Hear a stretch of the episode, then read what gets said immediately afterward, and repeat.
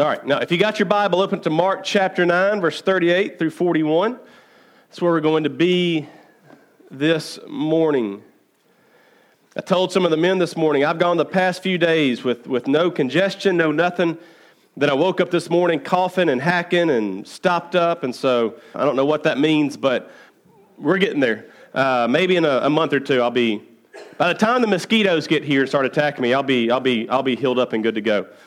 All right, Mark chapter 9. Uh, this morning we're looking at the, at the idea of being kingdom focused. Now, one of the things we talked about last week briefly as we started the service uh, was the fact that we as Christians exist in two different kingdoms. Uh, we live in this earthly kingdom, but also the heavenly kingdom. And so, uh, as we live in the heavenly kingdom or the kingdom of God, we we strive to live as good citizens. That means we, uh, we seek to obey God, we follow God, we understand that God's laws uh, or God's, God's values, God's morals trump those of the world around us. So if, if our world says that it's okay to lie, even in small situations to kind of make life easier, and God says, Thou shalt not lie, because we're citizens of God's kingdom, God's rules trump the rules or the, the culture of our world.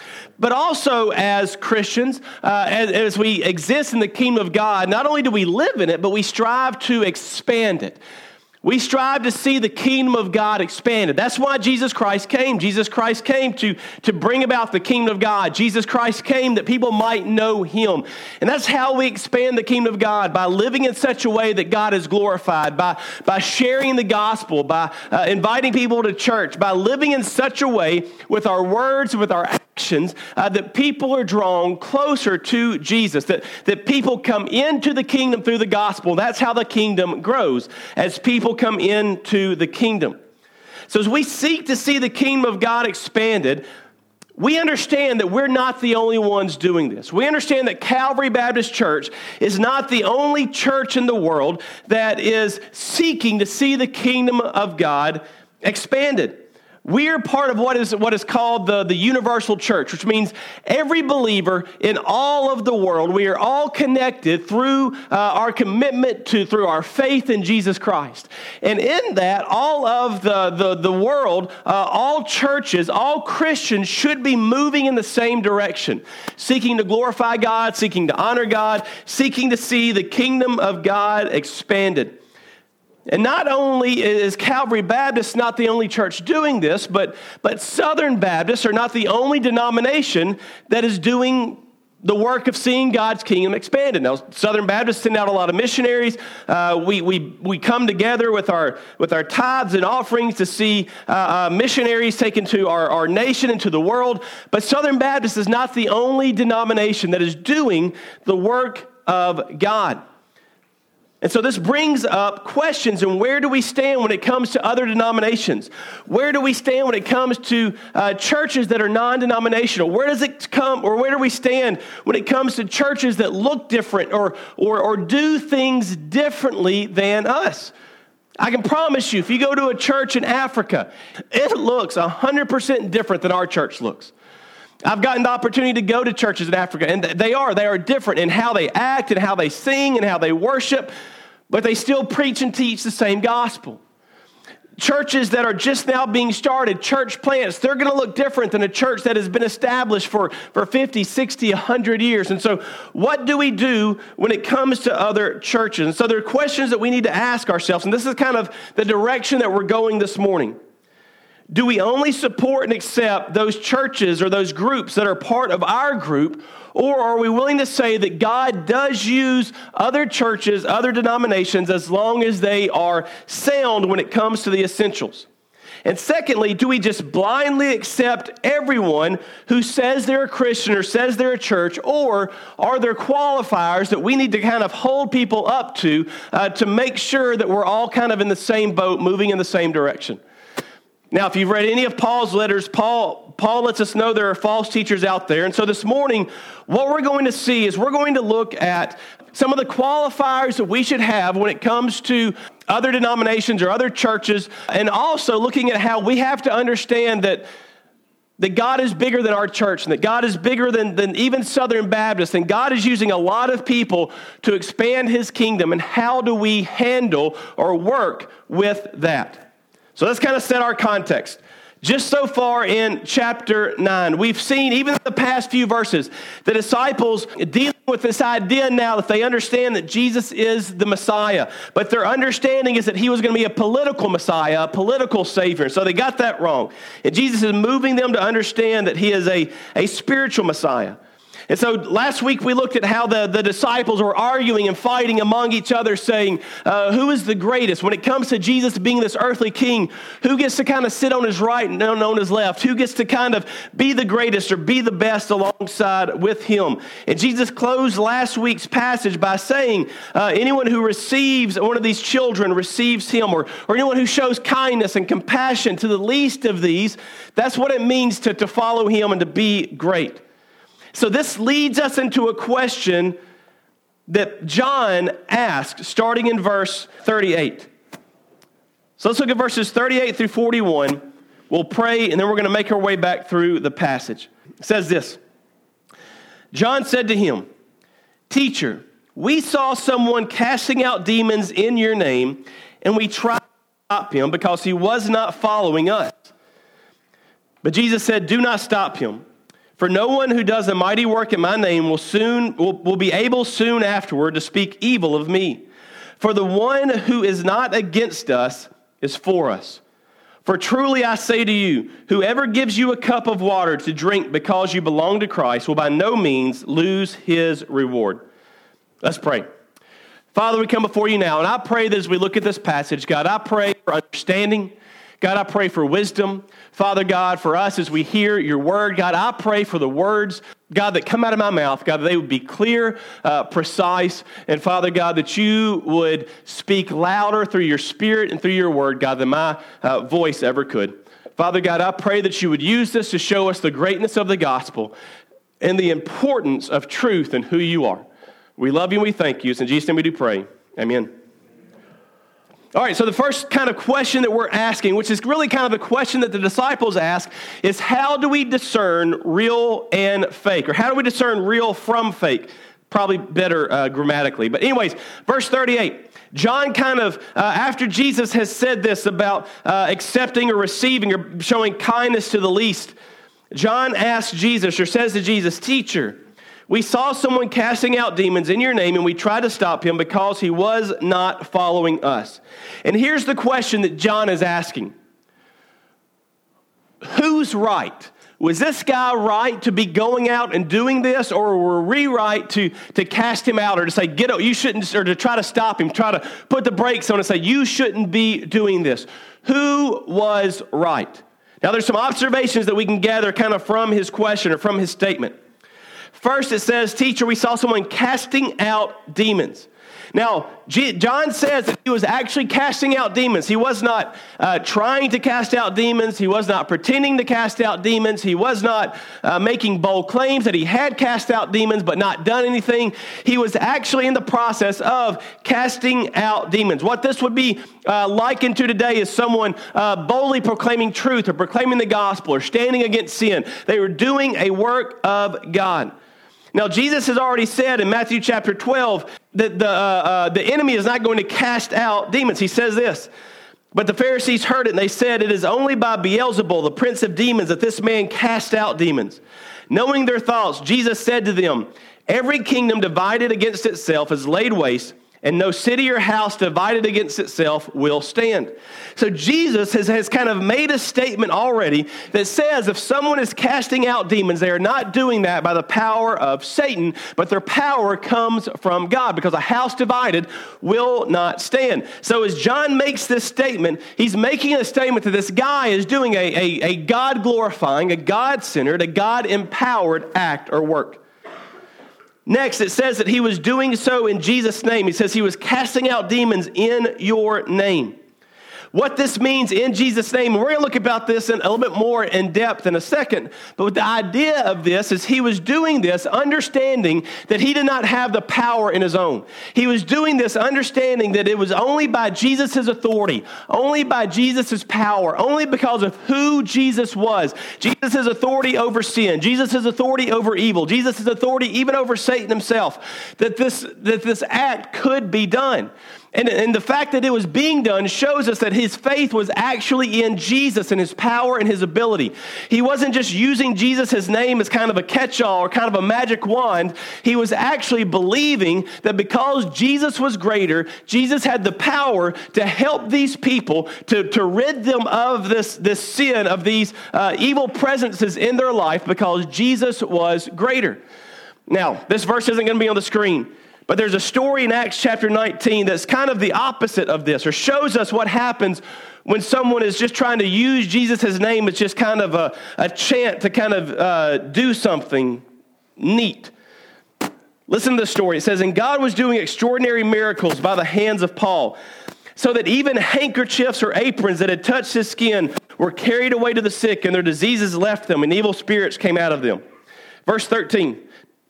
Then someone of the itinerant uh, Jewish exorcist undertook uh, to invoke the name of the Lord Jesus over those who had evil spirits, saying, I adjure you by the name of, uh, by Jesus whom Paul proclaims. So what he says is there's these uh, itinerant Jewish exorcists. It, what, what this means is these are not people who believed in Jesus. They were still people who, who followed the Jewish law. But what they were doing is they were trying to use Jesus' name as kind of this magic wand to go out and heal people and cast out demons.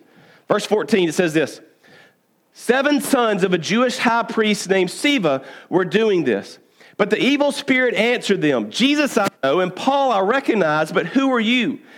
Man in whom was the evil spirit leapt on them, mastered all of them, overpowered them, so that they fled out of the house naked and wounded. Now, two different stories. You've got the seven sons of Sceva who did not believe in Jesus, did not believe in the power of Jesus, just saw Paul doing something, said, Hey, I want to get in on that. And so there was no authenticity, there was no genuineness, there was no in the name of Jesus. It was just, Hey, we're going to use Jesus' name to try to do this neat thing. And they got beat so bad they ran out of the house naked. I've never been in a fight, but that sounds like a whooping to me.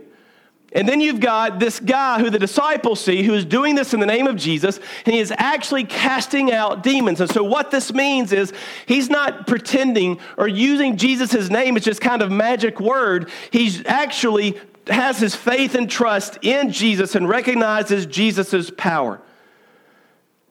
So then John says, We saw him casting out demons in your name, and we tried to stop him because he was not following us. So John says they tried to stop him because he wasn't in our group. He wasn't part of our clique. He wasn't part of us who were, who were kind of following you and walking step by step with you day in and day out. He wasn't part of our group, so we tried to stop him. So there could be several reasons why he tried to stop him. One, an honest misunderstanding.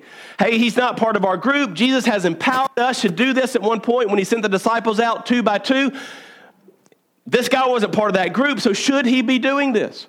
Maybe it comes from jealousy. If you remember a couple verses back, as the disciples, uh, uh, Peter, James, and John, came with Jesus down off the Mount of Transfiguration, they came and the disciples were, were arguing with the Pharisees because there was a demon that they could not cast out. And so here's this guy casting out demons, and, and they were unable to do so previously. So maybe, maybe it's jealousy.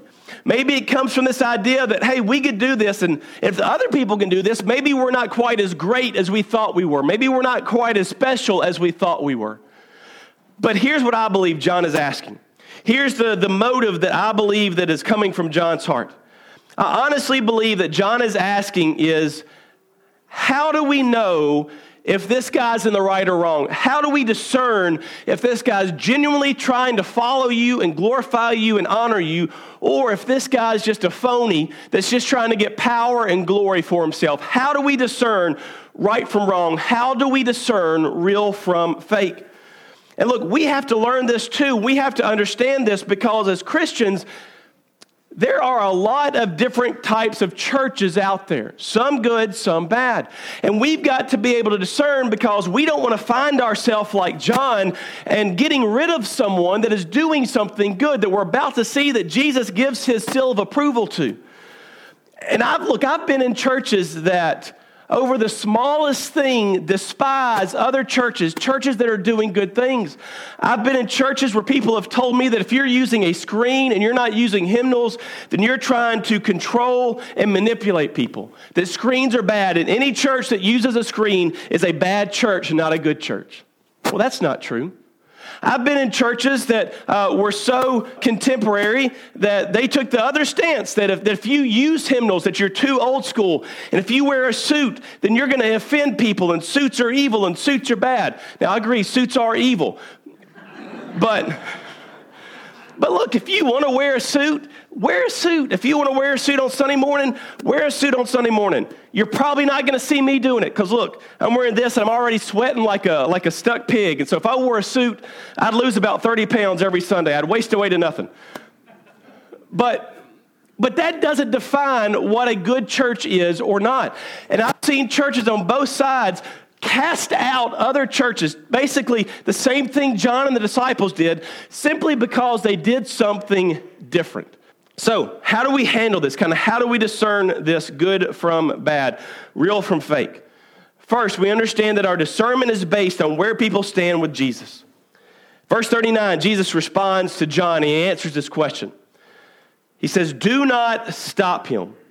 For no one who does a mighty work in my name will be able to soon afterwards to speak evil of me. So the first thing he says is, don't stop him. This is Jesus' seal of approval. This is Jesus saying, hey, it's okay. He is doing a good thing. Don't try to stop him because he's doing good things. He then says that anyone who does a mighty work in my name. So this is kind of uh, in his name, what we talked about a second ago. What does that mean? Here's three words that I've got for us that I want us to kind of understand what his name is kind of summed up in. First, association. Doing it in the name of Jesus, saying that you are, uh, this guy was associating himself with Jesus. What this means is the things that Jesus says, that's what I believe. The things that Jesus says to do, that's what I'm going to do. I'm lining myself up with Jesus. So that Jesus is the one that I follow. Jesus is the one who who defines my values, who defines what is good, who defines what is right, who defines what it means to, to know God and to love God and to trust God. I'm associating myself with Jesus. And so when we associate ourselves with Jesus, we automatically disassociate ourselves from, from other things, from things that are sinful, from things that do not glorify God. And so this guy's associating himself with Jesus, which is automatically different from what the seven sons of Sceva did. They were not associating with Jesus, they were just trying to use Jesus' name to get something for themselves. This is completely different. This guy's associating himself, he is lining himself up completely with Jesus Christ. Second, subjection.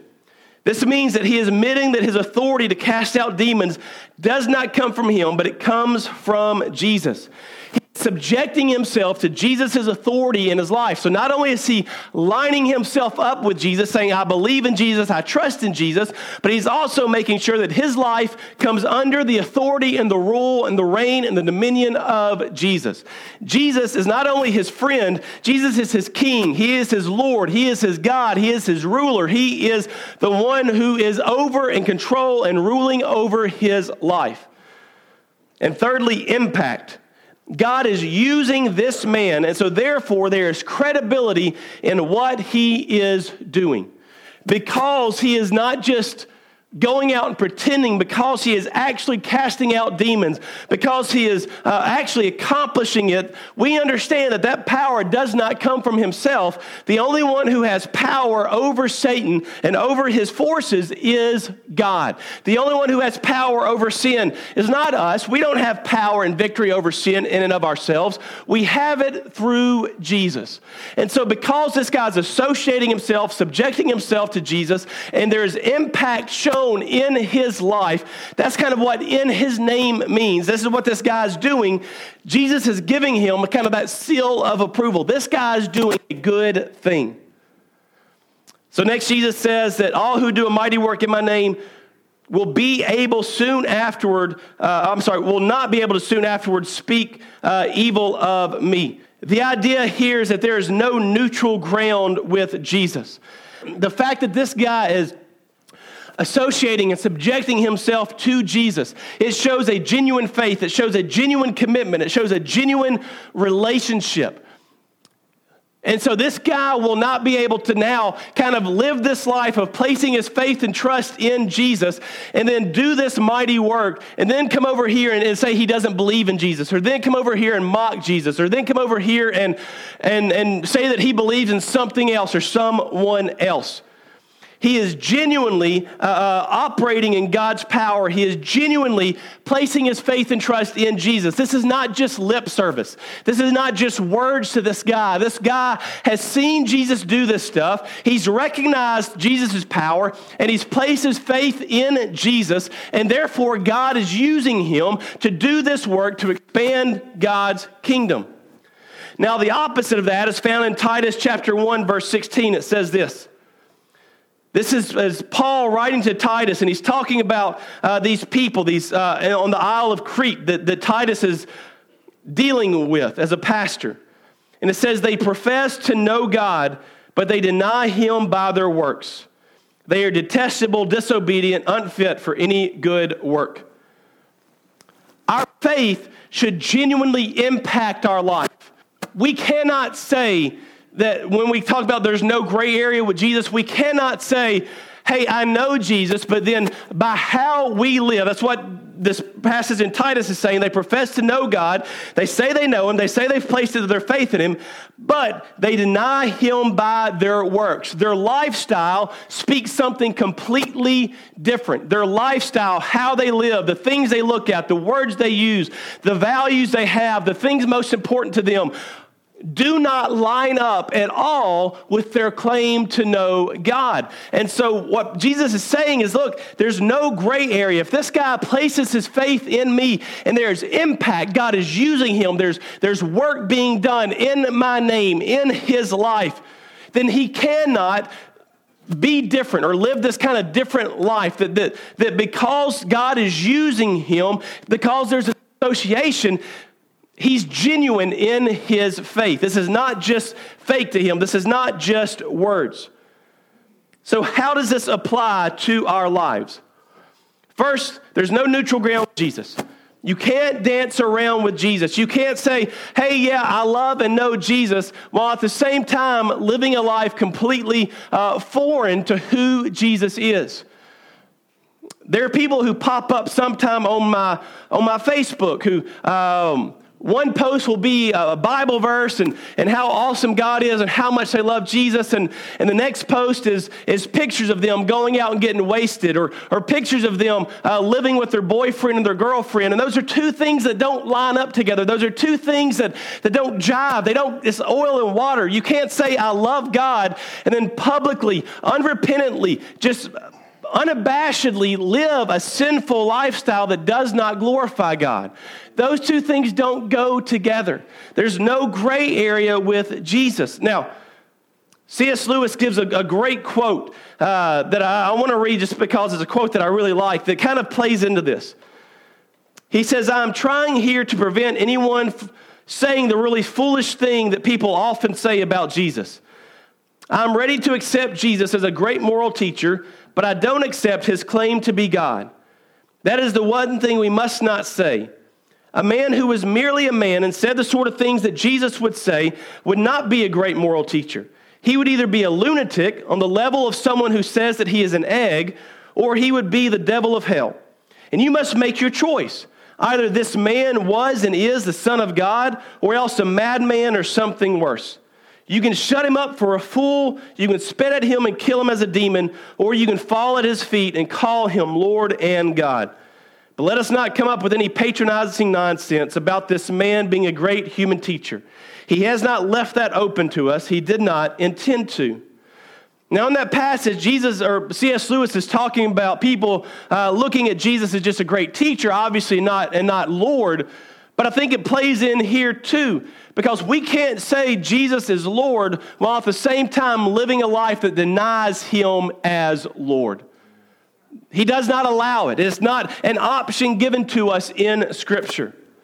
So we cannot play gray area. There is no gray area. We cannot dance around with Jesus. Secondly, I think that we can see kind of some of the ways that we determine kind of the idea of real and fake here through the idea of in his name that we looked at. So, if we're looking at another church, or we're looking at a pastor or a teacher, or we're looking at someone who's written a book, and we're looking at their book in Lifeway, how do we determine real and fake? How do we determine is this someone I should look at and trust, or is this someone that I should bypass, that I should say, stop doing stuff, or at least don't listen to them? First, do they acknowledge who Jesus is biblically? Does their understanding of God and Jesus line up with Scripture? Jesus, the second person of the Trinity, Jesus, who is God in the flesh, Jesus, who died for our sins so that our faith and trust might be in Him so that we can be saved. This is that idea of association, lining up with who Jesus is. Now, understand, Mormonism is a huge religion in this country. Mormons claim to be Christians. But Mormons do not line up with association with who Jesus is. Mormons do not believe that Jesus is the second person of the Trinity. Mormons do not believe that Jesus is God. They believe that, that Jesus was the first created thing, but he is not God. So that goes against association. So we would say that Mormons line up kind of a more on the fake side. T.D. Jakes, who's a very popular pastor, a lot of books, huge church, he denies the Trinity. Joyce Meyer says that Jesus stopped being the Son of God on the cross and that Jesus himself had to be saved. These are all ideas that do not line up with association to who Jesus is. So that's one thing that we do. Are they associated with the person of Jesus Christ, the biblical person of Jesus Christ? Second, are they submitted to God in their lifestyle, in their obedience? When we see their life, when we see their values, when we see their morality, are they doing the things that glorify God? There's a guy now, I've never listened to his sermons or, or, read anything about, or I've read a lot about him, but I've never read his books. But there's a, a pastor named Creflo Dollar. He's big in the, the health, wealth, prosperity gospel. But in the last year or two, he was asking his church and asking people for $65 million so that he could have a private jet that does not necessarily line up with the, being subject to Jesus Christ when it comes to uh, your finances, to what you value, to what's important to you. Not only that, but he's, got a lot of bad theology. He could line up with the association part too. So that's, that's someone who's not submitted their lifestyle in their obedience to Jesus Christ. And third, are they being used to impact the kingdom? Is God actually using them? Now, understand, this does not mean that they've got a big church or that they've written a lot of books. Size does not matter. In fact, Jesus Christ said that in this world, uh, the mass amount of people are going to go down the wide road, but can go through the wide gate uh, because that's the easy way. And there are few that go down the narrow road to the narrow gate, which leads to Him. So just because there's a big group does not mean they're having impact. Joel Osteen is one of the pastors of one of the biggest churches in America. Here's a, a, a, part of an interview that he had with Larry King a few years back. Larry King was talking about is Jesus the only way to salvation or the only way to heaven? And he asked him this question If you believe uh, you have to believe Christ, then they're wrong, aren't they? That's people who, Hindu or, or other people who don't believe in Jesus as their Lord and Savior for salvation. Here's how Joel Osteen responded Well, I don't know if, if I believe they're wrong. I believe here's what the Bible teaches, and from the Christian faith, this is what I believe. But I just think that, that only God with that only God can judge a person's heart. I spent a lot of time in India with my father. I don't know about their religion, uh, but I know that they love God. I, I, I don't know. I've seen their sincerity, so I don't know. I know for me, it's what the Bible teaches. I want to have a relationship with Jesus. So this is someone who has a large following, but does he impact the kingdom? If he's willing to say on national TV that there are other ways to, to God besides Jesus, then no, he is not having impact for the kingdom. So we kind of take this association, subjection, impact. Are they lining up? If they line up, if they're good, then that is someone good. That is someone like Jesus saying of this man who is casting out demons, don't stop him. But if they're not, then they're not people that we should have things to do with as a church or as Christians. Next, there's no gray area with Jesus. Look at verse 40. He says, For the one who is not against us is for us. So Jesus says, don't, don't make him stop. Don't tell him to stop. Uh, he's doing this in my name. He's not going to be able to speak evil of me. And then he kind of clarifies or takes it a step farther and says, look, if they're not against us, they're for us. Jesus kind of draws, draws a line in the sand. If they're not against us, they are for us. So who are those who are against us? Who are those who, who would be against us? Those who just do not believe in the gospel yet. Those who have not accepted Jesus Christ yet. Those would be on the, the against us side. Now, they're open to the gospel. Uh, God can always change their heart, but as they are lost, they would be on the against us side. Atheists or, or who are, are actively hostile against the gospel, those would be against us. Governments, can be against us throughout history. Throughout history, governments have been actively anti Christian, from uh, the Roman government persecuting Christians, from communist governments trying to quell and kill the church. Even now in our government, there are, uh, as, as judges are being brought before uh, Senate, the, the Senate is asking them about their faith, which is illegal, uh, but trying to decide should Christians be able to hold public office? And that's kind of the direction that that they're going. That's, those ideas are hostile towards us. Those who claim Christ or Christianity but have a seriously flawed theology, false teachers like some of what we looked at against us. Churches like the Westboro Baptist Church, I hate that they're Baptist, but that's that, that church that goes around and calling out names against soldiers as they, as they come back in caskets and, and being hateful. And uh, I went to their website this morning. Their website, as you open it up, there's a big banner at the top that says, God hates fags. That is against us. That is not God glorifying at all. That is not uh, uh building up God. That, that is against us as genuine believers in the faith. And then any who bring open shame to the name of Jesus. So those are those who are against us.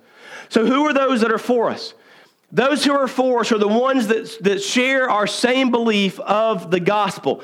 Now, we've talked about this on Sunday nights, but, but for us as believers, there are essential beliefs that we hold tight fisted, that we do not let up on.